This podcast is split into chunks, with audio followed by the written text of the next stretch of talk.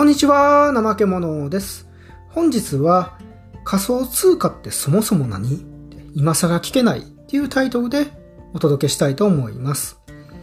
で、今ですね、特に最近は、ね、ツイッターとかね、ニュースとか見ると、世間ではビットコインが熱いってね、騒がれてますよね。なんかビットコインやったら儲かるとかね、なんかビットコインで儲かったとかね、仮想通貨でね、何本儲かったっていうツイートとかニュース、たまに見ますよね。で、まあ、それを踏まえて、じゃあそもそもね、ビットコイン、まあビットコインもね、仮想通貨の一種なんですが、仮想通貨って何かってね、改めて振り返ってみたいなと。で、恥ずかしながらね、私も仮想通貨、ちゃんと勉強する前までは、ね、ふわっとしてたんですよね。ね、なんか仮想通貨ってなんか、ね、すごいと。なんとなくすごいっていうのはわかるんだけど、でその一方でなんかうさんくささもあるとね、なんかちょっとうさんくさいなみたいなね。多分あなたもまあ同じようなあの感想をお持ちじゃないですかね。なんとなくまあすごいのわかるけど、いやでもなんかうさんくさいなってね、なんか手出したらなんか騙されそうやとかね、なんかそんな感じですよね。で、まああの、お伝えしたようにビットコインもね、仮想通貨の一種であるということはあなたもなんとなくご存知だと思います。じゃあ一体、ね、仮想通貨ってね、普通の通貨、我々が今使っている日本円とかね、ドルとか、おか使っているお金と一体何が違うのってね、何が違うの？どんなメリットがあるのということについてね、ちょっとお話ししていきたいなと思います。実際聞かれてもちょっと困りますよね。ね、仮想通貨ってまあなんとなく分かってるつもりだと。でもいざ、えじゃあ仮想通貨って普通のお金と何が違うんですかって、何が便利なんですかって言われるとね、つい言葉詰まっちゃいますよね。ということでね、えー、この配信を通じて、ね、パッとね、仮想通貨って普通の通貨と何が違うのって言われても、あ、これはこういうことだよって説明できるように、え一緒に、ね、見ていきたいなと思います。はい。ね、えー、まあ、仮想通貨とは何かということですね。で、まあ、細かい抜き、話はちょっと抜きにしますね。えー、専門的な話、ね、えー、結構辿ると、中本聡さんっていう、まあ、日本人か外国人かすらわかんないんですが、ね、名前日本人っぽいんですけどね、えー、聡中本っていうね、この方が、初めにこのビットコインの論文っていうのをね、発表したんですけど、まあそういう論文のね、細かい内容はまた今後、えー、紐解いていくとして、今回はざっくり説明しますと。はい。ということでね、前置きはここまでにして、早速、本題に入っていきたいと思います。まずですね、じゃあ仮想通貨って何ぞやっていうことなんですが、仮想通貨とは、つまりデジタル上のお金なんですよ。一言で言うとデジタル上のお金だと。で、えー、我々が普段使っている1万円とかね、えー、紙幣ですよね。あと500円玉とかっていう効果には実体がありますよね。実際に手で手に触ってね、感触ありますよね。で、実際ね、えー、実物をやり取り、交換したりとかね、していると。ただ、仮想通貨っていうのは、その言葉の通り、仮想なので、仮想通貨には実体がないんですよね。ね現物はないと。ね。ただ、あくまでデジタル上、スマホの中だけ、パソコンの中だけ、デジタルの世界にだけ存在しているっていうのが仮想通貨なんですよ。ね、まず、ね、そこが違うと。普通のお金は実体がある。仮想通貨は実体がないと。データだと。データね。はい。で、まあ、イメージとしては、ね、あなたももしかしたら楽天ペイとかね、ペイペイとかね、ペイ系のアプリ使われたりしますかね。コンビニとかでですね。そこに表示されている数字、まあ、スイカもそうですかね。イコカとかスイカね。の数字を思うとイメージしやすいんじゃないですかね。ね実際にあれ改札とかにかざしたり、コンビニでピッてやるとね、使えるじゃないですか。ね、お金としてね。ただ、じゃあ現物があるかというとなくて、チャージして、ね、えー、その PayPay とか楽天 Pay とか Suica の管理画面開くと、アプリ開くと、そこに残高が表示されてると。ね。いわゆるデジタルですよね。で、仮想通貨っていうのは、ね、デジタル上のお金なのなので、当然受け渡しもデジタル上で完結するんですよね。全部デジタルだと。ね。実際に、ね、普通の1万円札とかだったらね、1万円渡して、お釣り受け取ってとかね、現物やり取りするんですが、仮想通貨はデジタル上で、え、渡したり受け、受け取ったりすると。現金のやり取りはないですよ、っていうことですね。はい。ただ、ここまでね、いろんなそのペイ系のアプリの例えも出したんですけど、ただ、いわゆるポイントなどとは決定的に異なるんですよ。その楽天ポイントとか、なんちゃらポイントってありますよね。あとゲーム内の通貨とかね。とは決定的に異なると。そこは押さえておいてほしいんですよね。似てるんだけど仮想通貨っていうのはポイントとかとは違いますせっていうことですね。はい。で、えー、続いてですね。じゃあその、具体的に説明していきたい。何が違うのかっていうことなんですが、で、えー、二つ目ね、いくと、仮想通貨っていうのは、ニアイコール通貨なんですよ。ね。通貨のようなものなんですよ。で、なんでようなものっていうニアイコールなのかっていうのは、この後、ちゃんと説明するんですが、まず知ってほしいのは、仮想通貨っていうのは、通貨のようなもの。ニアイコール通貨なんですよっていうことなんですよね。ね。ね、重要なのは仮想通貨はほぼ通貨であるっていうことなんですよね。ポイントなどとは決定的に異なると。はい。で、そこ詳しく説明していくとですね、その仮想通貨っていうのは、円とかドルってありますよね。我々が普段使っているお金ですよね。と同じく通貨の特徴を持つんですよ。通貨の特徴ね。で、まあ通貨にはね、三大、三つのね、大きな特徴があるんですが、それを持っていると。この後説明しますね。はい。で、ちなみに、ね、仮想通貨ってありますよね。仮想通貨ね。に対して、我々が使っている円とかドルのことですよね。円とかドルね。これを法定通貨って言うんですよね。法定通貨って。用語でですね、法定通貨ですよね。っていうと。なのでね、円とかドルは法定通貨。で、デジタル上のお金はかい、えー、仮想通貨ですよね。対して、えー、まあ、対応させるというか、ね、対になっているのは仮想通貨ですよね。法定通貨と仮想通貨があると。ね、法定通貨は我々が使っている普通の通貨ですよね。はい。で、えー、特徴として仮想通貨は、物を買ったり外貨両替ができると。ね、仮想通貨で実際にビットコインで決済してるニュースとか、ね、見たことありますかねね実際ね、ビットコインで物を買ったりしてる、する店がね、できる店ってちょこちょこあるんですよね。また全然普及はしてないんですけど、実際に仮想通貨で物を買ったりもできると。あとは外貨了解ですよね。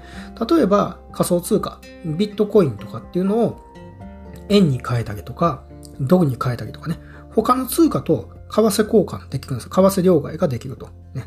これやっぱ通貨ならではの特徴ですよね。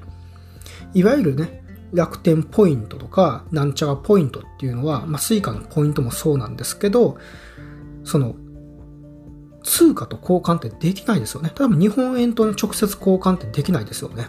そもそも、レートっていうものが、日本円とのレート、ポイントとね、スイカの間でレートっていうものが存在しないし、ね、もちろん、こう、マイルとかだったらね、積算率みたいな、なんか還元率みたいな、まあ、疑似ポイントはあるんですが、あれはレートじゃないですよね。ね。ではないですよね。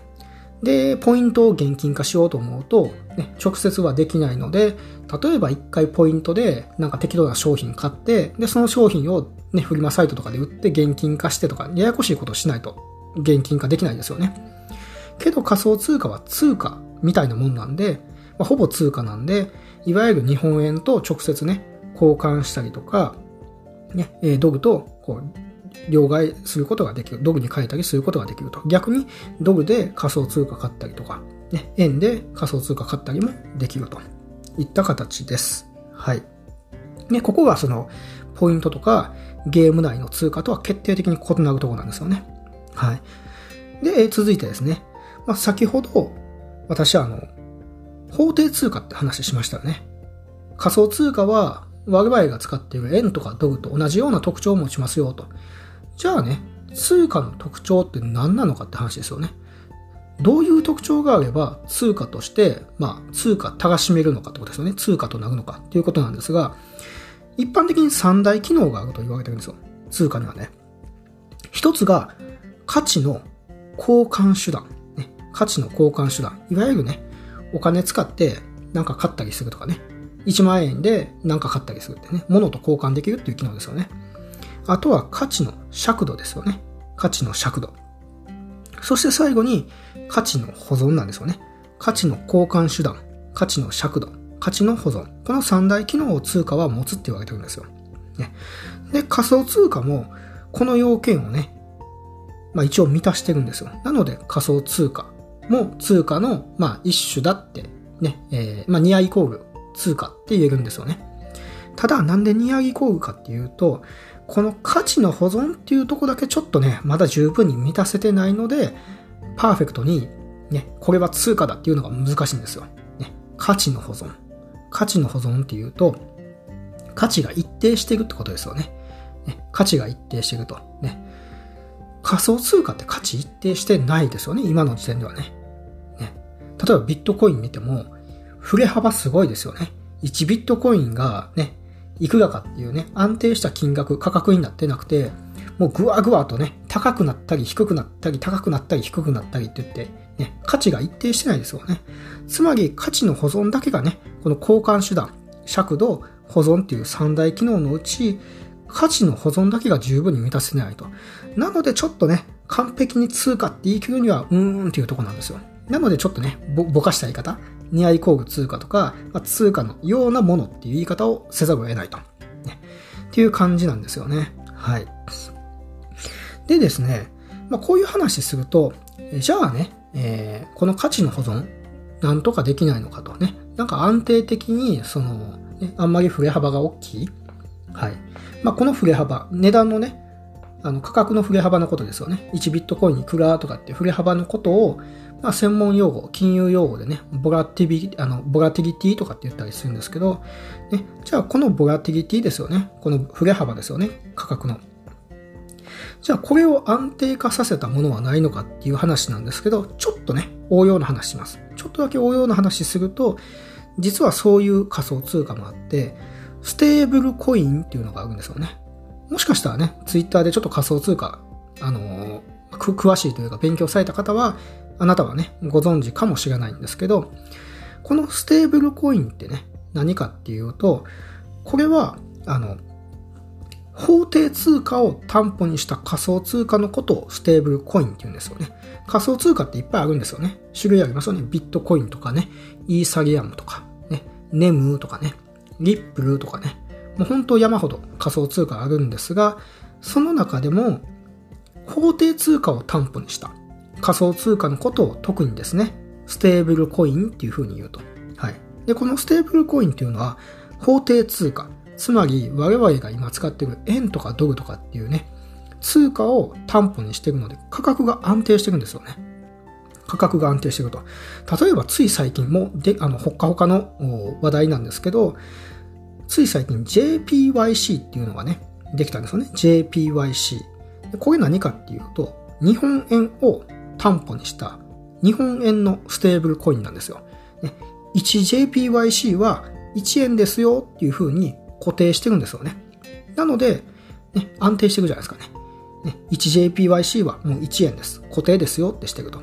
なので、価値が安定してると。この価値の保存というのが満たされてると。お金として、ちゃんと通貨として使えそうですよね。ね、ビットコインだったら怖くて使えないですもんね。ね、えー、今日よっしゃーってね、えー、今日結構ね、ビットコインでなんか物買おうかなと思って、次の日になったらビットコイン暴落しててね、全然価値なくなってたらね、もう買えないわけですよね。そんな怖くて使ってられないですよね。でもこうやってステーブルコイン、ね、法定通貨担保にしているお金があれば安心ですよね。っていうので、日本円のステーブルコインだったら JPYC っていうのがあって、米ドル、ね、ドルですよね。ステーブルコインだと USDC っていうのがあったりすると。はい。ね、他にもいろんなのあるんですが、こうやってですね、仮想通貨の弱点、ね、ボラティリティが高い、つまり変動の、価格の変動がもうむちゃくちゃね、こう、ブレたりするのをこうね、えー、固定させるためにステーブルコインって言われるような法定通貨をね、担保とするような仮想通貨もありますよっていう話ですね。ちょっと応用的なんですけどね。で、別にこれってね、仮想通貨の世界だけじゃなくて、あなたもね、もしかしたらね、ピンと来たかもしれない。あの、ご存知かもしれないんですが、日本もね、昔は1ドル360円の固定相場制、ドルペグ制だったんですよね。今はね、変動相場制っていう、いわゆる1ド,、えー、1ドル何円ですよとかね、いわゆるレートがね、為替レートっていうのがあって、日々変動するじゃないですかね。日々刻々と変わると。いわゆる変動相場制、変動ですよね。変わりますよっていう。ただ日本も昔は、1ドル360円でも固定しますっていう固定相場制。まあ、いわゆるちょっとステーブル、ステーブルコインみたいなもんですよね。固定相場制で、まあ、あの、もっと言うとドルペグ制。ドルと紐付けてるので、ドルとペグさせる、紐付けるってことで、ドルペグ制とも言われたりするんですけど、まあ、そういう時代もあったということなんですよね。はい。ちょっと余談が過ぎましたかね。はい。ちょっと応用的な話なので、まあ、ステーブルコインの話はね、うん、なんとなくちょっと難しいとかね、うん、分かったような分からないようなみたいな感じでも全然 OK です。今後ね、あの、ちゃんと詳しく説明していくので、まあ、あの、そんなものもありますよっていう話でね、あの、知っていただくといいのかなと。ね、JPYC はね、本当にもう最近ね、日本が、日本初、初というかね、日本の、日本、あの、日本円を担保としたステーブルコインなんですごくね、なんていうんですかね、もうこう、日本もやっとできたかっていう感じなんで、すごく新しくて面白い話題なのかなと思います。はい。で、ここまでお話しして、じゃあね、仮想通貨なんとなく分かったと。デジタル上の通貨だと。分かったんですけど、じゃあ実際にじゃあ仮想通貨ってお金なんでしょうってね。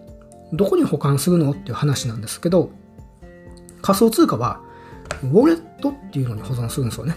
ウォレットっていうのに保存すると。ね、じゃあまたカタカナ、カタカナ出てきたんですけど、じゃあウォレットって何なのかっていうと、これはデジタル上の財布なんですよね。ねまああなたももちろんね、お金持ち運ぶときに、財布に入れますよね。紙幣とか小銭とか財布に入れて持ち運びますよね。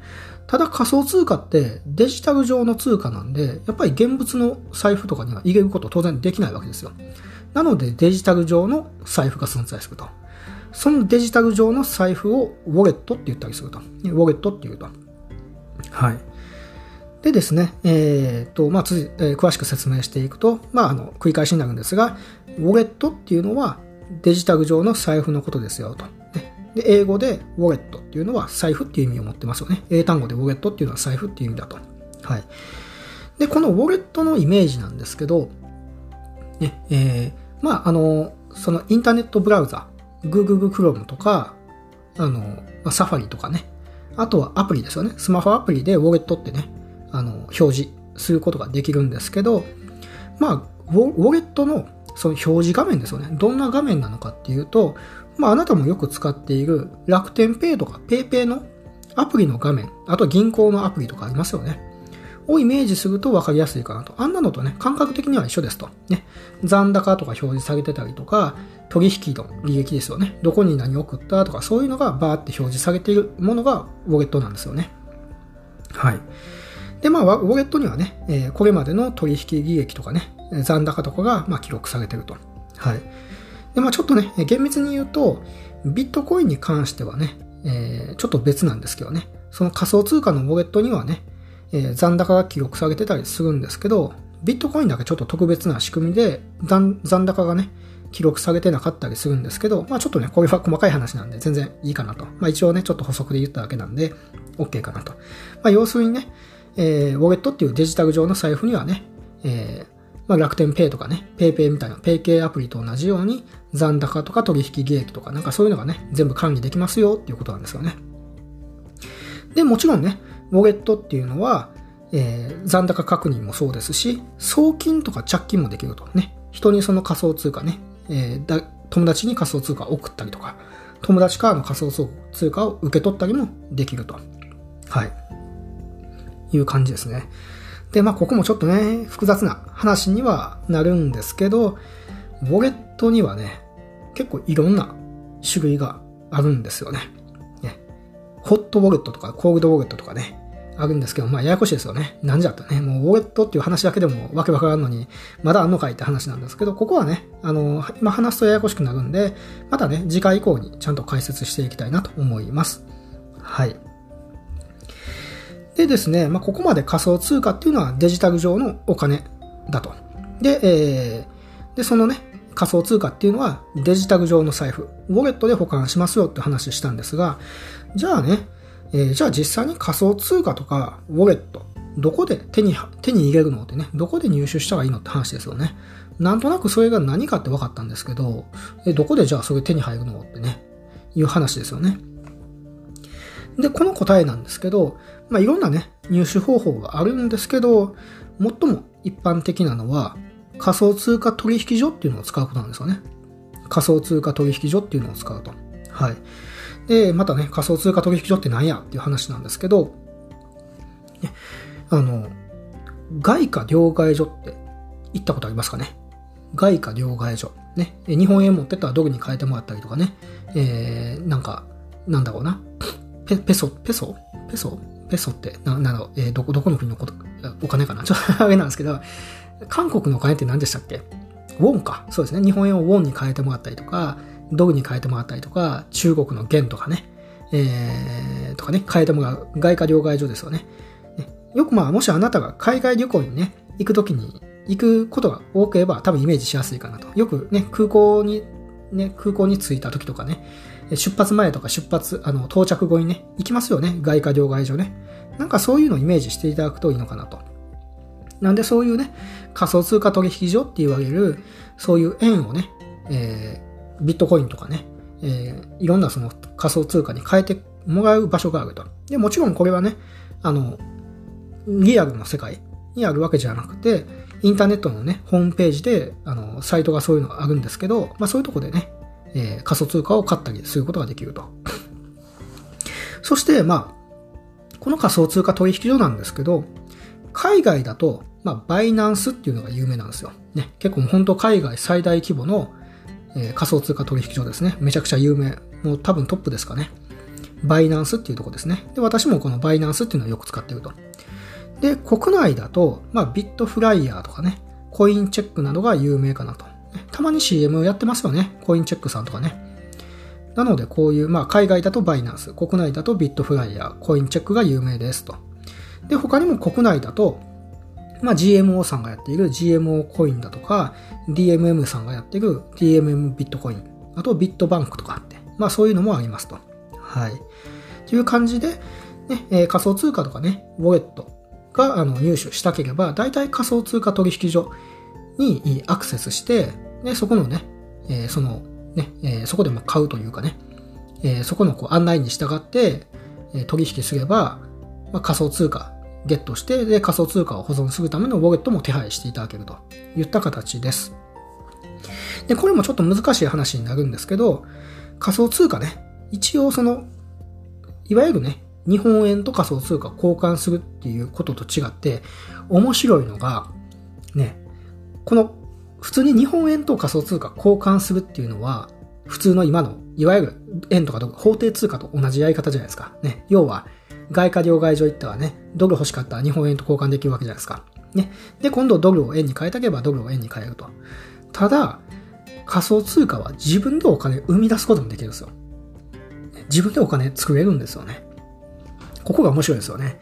いわゆるもう日銀とかね、日本銀行とかがね、やってるようなお金をするっていうような行為、お金を生み出すっていうことができちゃうんですよ。はい。で、それを、まああなたもね、ちょっと聞いたことあるかもしれないんですが、専門用語でマイニングって言ったりするんですね。マイニングっていうね。マイニングっていう方法を使えば仮想通貨をね、まあ、こう生み出せるんですよね。はい。で、ここもね、ちょっとね、まあでも夢のような話なんですが、結構落とし穴というかね、もうマイニングっていうのも結構難しかったりして、まあ、あの、この辺の話についてはね、やっぱりちょっと難しい、専門用語な、あの、専門的な内容になるので、ここもね、後日、あの、しっかり詳しく説明していきたいので、今回は割愛します。ね。一応ね、えー、まあ、あの、繰り返しになるんですが、仮想通貨とかウォレット欲しければ仮想通貨取引所で、えー、にアクセスする、あの、のサイトにアクセスするとできると。で、自分でね、一応その仮想通貨を生み出す手段もあって、マイニングっていう手法え、方法がありますよっていうことですよね。はい。で、ここまでお話ししてきて、ね、あ、まあ、なんとなくわかりましたと。ね。ただ、じゃあ結局ですよ。ね。結局、じゃあ仮想通貨のメリットって何なんですかってね。まあ仮想通貨が何かってのは大体わかりましたよと。ね。じゃあそれ何が便利なのみたいなね。仮想通貨で何が変わるのってね。なんかまあ一応デジタルのお金なんでしょってね。それで世界がね、そんなガラッと変わるイメージつきませんわとね。なんでみんなそんな興奮してるんですかみたいなね。はい。なんですけど、まあ、ここもね、その、まあ、仮想通貨もそうなんですけど、実はその仮想通貨の裏にある技術、これをブロックチェーンって言ったりするんですけど、ブロックチェーンの技術ですよね。がもうすごくてですね。で、そのメリット語れば本当にキリがない。キリがないんですけど、ちょっとね、頭にパッと浮かんだことだけ紹介しますね。仮想通貨ブロックチェーンの技術で何ができるのかということですね。でね、えー、5つぐらい紹介したいなと思います。まず1つ目ね、え、送金スピード。送金コストの大幅な改善なんですよ。ね、送金スピード、送金コストの大幅な改善。で、今、国際送金ってしたことありますかね？ね、銀行かは、まあ、あの、別の国にお金を送ると。まあ、あんまりね、普通の人は、あの、経験ないかもしれないんですけど、これね、結構ね、あの、時間もかかる。本当にね、3日4日かかるかも。えー、3日4日、いや、3日4日でも短い方じゃないですかね。もかかったりするし、場合によってはね、何の目的で送金するんだと、それテロ、テロのね、資金ちゃうんかとかね、感じで、で、なんかいろんな資料をめちゃくちゃ書かされたりとか、すると。時間かかる。で、しかも手数料もバカ高いとね。で、もうほんとちょっとしたお金送りたいだけやのになと思っても、ほんとね、5000円とか取られたりするわけですよね。高いですよね。えー、なんでそんな取られやなあかんねんとね。で、これっていうのは、まあ銀行さんもね、一応その、いわゆる国際送金に関わる業務コストですよね。業務コストがあるんで、そこを上乗せするとね、どうしても高い手数料を取らざるを得ないっていう問題を抱えていくと。ここに仮想通貨、ね、ブロックチェーンの技術を取り入れると、ね、送金スピードとか送金コストを大幅に改善できるんですよね。もうほんとね、ボタンポチって、送金って押して、そっからほんと数十秒とか1分後とかにはね、もうバッてこうね、向こうにお金を送る、送ることができたりとか、送金コストもほぼね、なくしてしまったりすることができると。すごいですよね。革命ですよね。で、まあこういうのって、やっぱり例えばですね、我々ね、まあ一応日本人ってお金持ってるじゃないですか。ね、なん、なんたってやっぱ先進国なんでね、持ってると。ただ、やっぱり出稼ぎに来てるね、えー、人たちってやっぱり本国、自分の国に生活費仕送りしてるわけですよね。日本でお金頑張って稼いで、それを仕送りすると。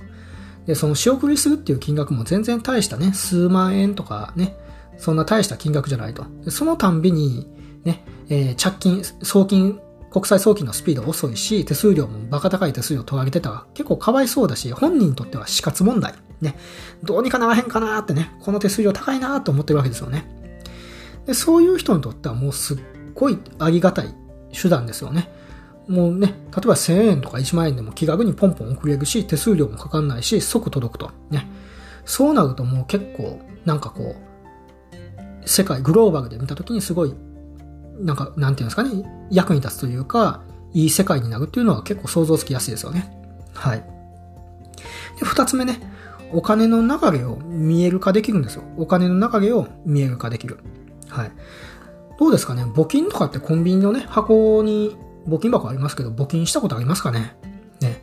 まあ、僕もね、偉そうなこと言えないんですけど、本当はね、募金多分一まあ恥ずかしいな。いやもう本当ほとんどね、したことないんですけど、まあ一回ぐらいあるかな？なんかね、えー、たまに本当にね、やったこと、赤い羽募金とかね、やったことあるかな？まああの、そんな人にね、なんか募金したことありますか？みたいな、言えるような偉そうな立場じゃない。ね、自分もそんなしてないんであれなんですけど、でも募金した時に気にならないですかね。いや、俺が募金したお金ってほんまに使われてんのかなってね。なんかどっかそのね、募金の怪しい団体に、なんかチューチューされてないかな。要するにね、なんかこう、マージンバンバン抜かれて、結局アフリカのね、子供たちに届くお金って、中抜き下げたお金にならへんのかな、みたいな。結構気になりますよね。僕はめちゃくちゃ気になるんですよ。どうせ募金してもこれ多分、なんか運営費とか事務費とかっていうわけわからん名目で中抜き下げるんだろうなって、もう疑ってしまうタイプなんですよ。ただ、このブロックチェーンっていう技術、仮想通貨の技術を使えば、すべてのお金の送金記録っていうのは記録されていくんで、ごまかし効かないんですよね。すべてこと細かく、もう改ざん不可能な形で記録されていくんで、お金の流れが完全に見える化できるんですよ。なので、ね、あなたが募金したお金、私が募金したお金っていうのは、ちゃんと正当に変なとこにね、流されてないかなとかっていうのを全て監視できる、把握できるんですよね。これすごいですよね。はい。っていうメリットがあると。で、三つ目ね。三つ目は、これ最近熱い話なんですけど、デジタル資産に対する価値の付与ですね。デジタル資産に対する価値の付与。ね。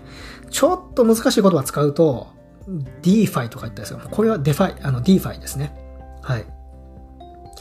で、まあ、ここはちょっとですね、あ、DeFi、DeFi かな。あの、まあ、ちょっと怪しいですね。ちょ読み方間違ったわけなんですけど、DeFi か DeFi。まあ、DeFi ですかね。まあ、ちょっとね、これはね、本当にちょっと難しい話になるんで、まあこれは応用説明するんで、ちょっとね、用語だけ言っておきますね。ね、DFI っていう単語を見ると、あ、この話してるんだなって思っていただいたいんですけど、これ何かっていうと、あ、ごめんなさい、ごめんなさい。D、DeFi じゃない、DeFi じゃない。ごめんなさい。まあ、DeFi の一部なんですけど、NFT ですね。あ、N、NFT ですね。はい。NFT っていう単語見ると、このデジタル資産に対する価値の付与の話をしてるなって思ってほしいんですよね。もう一回言いますね。NFT ですね。N、ね。F、T、大文字で NFT ですね。の話はこの話なんですけど、ねどういうことかっていうと、デジタルコンテンツってありますよね。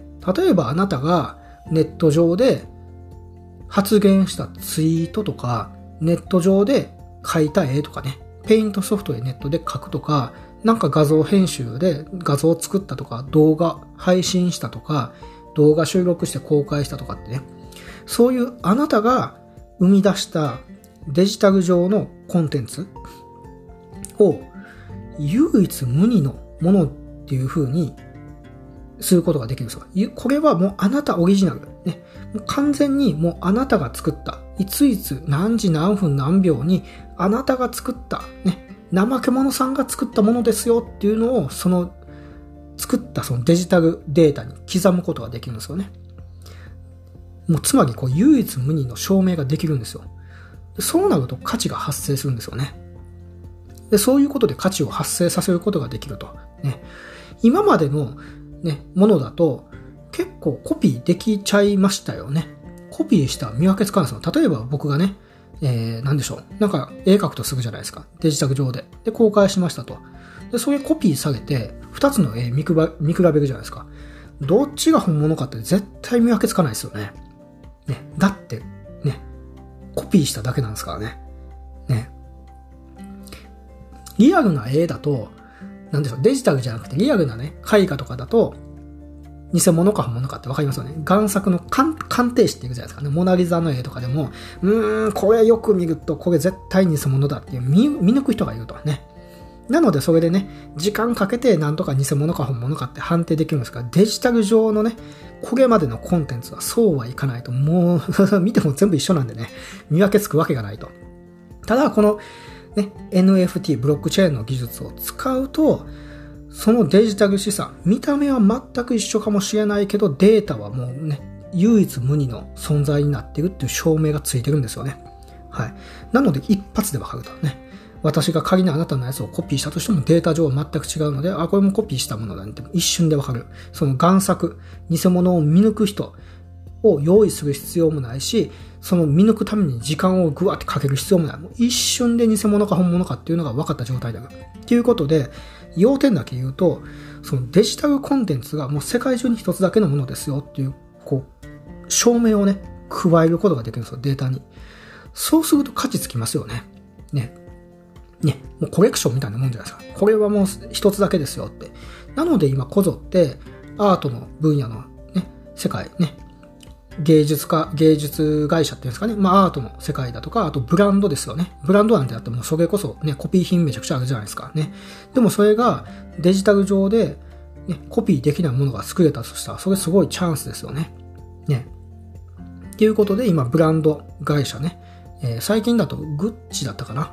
グッチも確か参入してたかな。この NFT っていうデジタル資産の、そのね、ブロックチェーンを使った、そういうデジタル資産のその、なんていうのかな、技術ですよね。まあ、NFT って言われる技術に、えー、確か、えー、参入予定だったと思いますし、えー、まあ、いろんなね、会社が、その、この分野に参入しようとしていると言った形なんですよね。で、ちょっとね、長く話しちゃったんですけど、要はそういうメリットがあると。ね。はい。で、続いて4つ目ですね。独自の経済圏を形成できると。独自の経済圏を形成できる。これも結構短かなと。ね。えー、最近だと、例えば、メルカリ、ね、フリマアプリのメルカリですよね。が、メルコインっていうのをね、なんか会社作るかなんか言ってましたね。これも多分、メルカリ独自の仮想通貨。まあ、これをですね、トークンって言ったりもするんですよね。独自の仮想通貨のことをね、まあ、カタカナでトークンって言ったりするんですが、ね、メルコインもまあトークンですよね。メルカリだけ、メルカリの中のその仮想通貨ですよね。を発行すると。ね、で、その独自の仮想通貨、トークンを発行することで、経済効果を生み出すことができるんですよね。で、これね、わかりやすい例で言うと、例えば、あ、ちょっとね、難しいかもしれない。えっ、と、難しいかもしれないですけど、一応ね、頑張って説明すると、えっと、この実際の例としては、例えば、 Brave っていう、これはね、あの、ブロックチェーンの技術を使ったブラウザ、今私も使ってるんですけど、 Brave っていうのがあるんですよね。B-R-A-V-E。で、これっていうのはね、あなた多分今使ってるのってね、ブラウザ Google Chrome だったりとか、Safari だったりとか、あと Firefox とか、 Internet Explo、まあ、 Internet Explorer っていうか、 Edge、Microsoft Edge ですかね。Windows だったら。っていうのを使ってると思うんですけど、まあ、それの一種ですよ。ね、ブレイブっていうのもほぼ Google Chrome と同じ画面ですよ。ね。でもこれ何が違うかっていうと、広告を表示するかしないかって自分で選べるんですよ。でデフォルトだと表示しないんですよ。そしたら一切の広告が表示されなくなるんですよ。インターネットこう、Google 検索してサイト見てても広告が表示されないんですよ。で、広告表示オンってすると広告が表示されるんですよ。ただ、広告表示オンにすると、このブレイブっていう、そのブラウザ内で、BAT っていう、どっ、これも独自のね、ブレイブ独自の仮想通貨、トークンなんですけどが、溜まっていくんですよ。びっくりしますよね。広告をオンにしただけで、どんどんそこの仮想通貨が溜まっていくんですよ。つまり、まあ、言ってしまうお金がこう、どんどんこう、儲かっていく感じですよね。広告を表示していくだけで。ね。で、そ、それってね、仮想通貨なんで、まあ今ちょっとまだね、いろんなとこと交換って難しいんですけど、徐々にね、その、そこのこのブレイブっていうとこで、こう、稼いだ独自の仮想通貨を、例えば日本円に変えたりとか、ドルに変えたりとか、別のビットコインに変えたりとか、イーサリアムに超えたり、変えたりっていうのもね、今後ね、えー、できるようになってくるのかなと思います。ね、そうするともう経済効果あります。まあ、経済効果っていうかね、結構ありますよね。例えば私なんかは、え、いやいや、ちょっとその仮想通貨欲しいんで、いや広告見てもいいから仮想通貨くださいっていうことで広告オンにしてますよね。そうすると、ね、結局広告主っていうのは得するわけですよね。私は広告、自分のその好きで広告オンにしてると。ね。で、なんかいい商品が広告でできたらね、買ってしまうわけですよね。広告ポチってしてね。ねそういうことで、ね、えー、経済効果を生み出せると。あと、アリスっていうのもあるんですよ。アリスね。ALIS、アリスっていう、これ日本のね、ブログサービスなんですけど、これ何かっていうと、あの、いい記事があったら、いいいいねボタンってあるじゃないですか。いいねボタンね。いいねボタンの代わりに、ね、仮想通貨をね、その、アリスはアリスで、ここにまた独自のトークン、ね、えー、仮想通貨がこのアリスっていうブログサービスの中にあるんですけど、それを送ったり受け取ったりできるんですよ。なので、いい記事を書けば書くほど儲かっていくんですよね。アリスのそのね、独自のトークン、コインが溜まっていくんですよ。ね。そうすることでモチベーションになるわけですよね。変な記事書いたら全然ね、その、稼げないしね、いいいいねというかね、そのコインね、みんな、いいね押すと、いいねというか、ね、コイン送ったりできるんですけど、コインもらえないし、いい記事書くと、ね、みんなね、あ、この人にちょっとじゃあ投げ銭的に、ね、その、コインね、ちょっと送ってやろうかみたいな感じで溜まっていってその人儲かるんで、そういう感じでいい記事を書こうっていうようなモチベーションが発生する。経済効果が発生してくるっていう。で、ね、他にね、えー、大手で言うと、例えばメルコインもそうですよね。メルカリもそうですよね。あと、リンクっていう、まあ、LINE ですかね。LINE もそうですよね。っていう感じで、まあ、大手がですね、えー、独自の、その、その自分のその、ね、アプリだとか、会社で、のサービスで使える独自の仮想通貨、トークンを発行すると。で、それによってね、経済効果、まあ、いわゆるモチベーションですよね。を生み出すと。はい。っていう感じで、まあ、そういう効果があるんですよね。はい。ですね。これがまあ4つ目のメリットで、最後5つ目ね。最後5つ目は、全世界通貨の実現ですよね。あ、全世界共通通貨の実現ですね。全世界共通通貨の実現。ね。今ってまあ海外旅行行くの結構めんどくさいというか、まあ そもそもね、ちょっと行けない状況にはあるんですが、ね、いろいろ状況が状況なんでね。ただ行くは行くでめんどくさいですよね。ね、もう日本円持って行って、で、そのね、両替してドルに変えたりとかで、で、現地でドル使っちゃったりしたらね、あ、ドルなくなった、つってね。で、為替両替所探すわけですよね。で、ここの為替両替所、レート高いからなってね、他探すか、つってね、グーグルしちゃったりとか、ね。えー、なんか、そんな感じは結構めんどいですよね。そのお金変えたりとかね。まあ私はまあ結構クレジットカードを使うことが多いんで、まあそれでなんとかね、なってるんですけど、まあ現実問題ね、やっぱりちょっとお金使うには不便だと。ね。ただ、仮に仮想通貨が本当にね、えー、普及して、えー、全世界でビットコインの支払いが受け付けられるようになるね、OK ですってなったりしたら、もうめちゃくちゃ楽ですよね。各国に行った時に為替、外貨両替気にする必要ないですもんね。だってもしあなたとかね、私のスマートフォンにビットコインがあれば、日本でも決済できるし、そのままね、海外旅行行ったらね、アメリカでも決済できるし、もうどの店でも決済できるわけですよね。ビットコインさえあればですね。両替する必要ないわけですよね。なので言ってしまえばもうスマホ1台、スマホ1台さえあれば、もういろんな国にも行けるわけですよね。どこでも決済できると。ピッピッピッピッピッピッってね。どんな店でも支払いできるって。まあそういう未来が実現するんですよね。はい。いいですよね。で、まあ、クレジットカードともね、違うのは、やっぱりクレジットカードって手数料すごいじゃないですかね。決済手数料ガバって取られてますよね。ね、数パーセントね。でも仮想通貨だとその辺の問題もクリアできる可能性があるので、ね、手数料ほん本当にね、負担ほとんどなしでね、できたりすると、もうそりゃカードじゃなくてビットコインとか使いますよね。ね。クレジットカードだったらね、もう外貨為替手数料ね、なんかクレジットカード会社が定めた固定の高いレートをかけ上げて、さらに決済手数料みたいなのをね、店側が頑張って負担してね。でもビットコインとかだとそんなのがないんで、すごい便利というか、ね、なんかありがたいですよね。そのユーザーにとってはね。はい。っていうような、あの、メリットがあると。ちょっとあの、箇条書きで説明すると、まあ、仮想通貨のね、結局メリット。何が便利なのっていうね、まとめると、送金スピード、え、送金コストの大幅な改善、ね、お金の流れを見える化できる。デジタル資産に対する価値の付与。まあね、今、専門用語で言うと NFT とか言ったりすると。NFT とか言ったりすると。で、独自の経済圏を形成できる。全世界共通通貨の実現と。ね、本当に私がパッとね、頭に浮かんだことなんで、他にもまだまだね、メリットとかね、あるんですけど、まあ私の個人的な、あの、パッと浮かんだことは以上となるかなと思います。はい。で、えー、ここまで話してて最後ね、ようやくまとめに行きたいと思います。はい、まとめですね。で、あの、本日お話ししたことを箇条書きで、えー、まとめていきます。はい。仮想通貨はデジタル上の通貨ですと。ね、仮想通貨はデジタル上の通貨。ただ、ポイントとは異なりますと。ね、通貨の特徴を持つことに注目ですと。で、仮想通貨っていうのは、ね、ウォレット、デジタル上の財布に保管するとね。お金もデジタルなんで、財布もデジタルですよと。で、そのデジタルのお財布のことをウォレットって言いますよと。はい。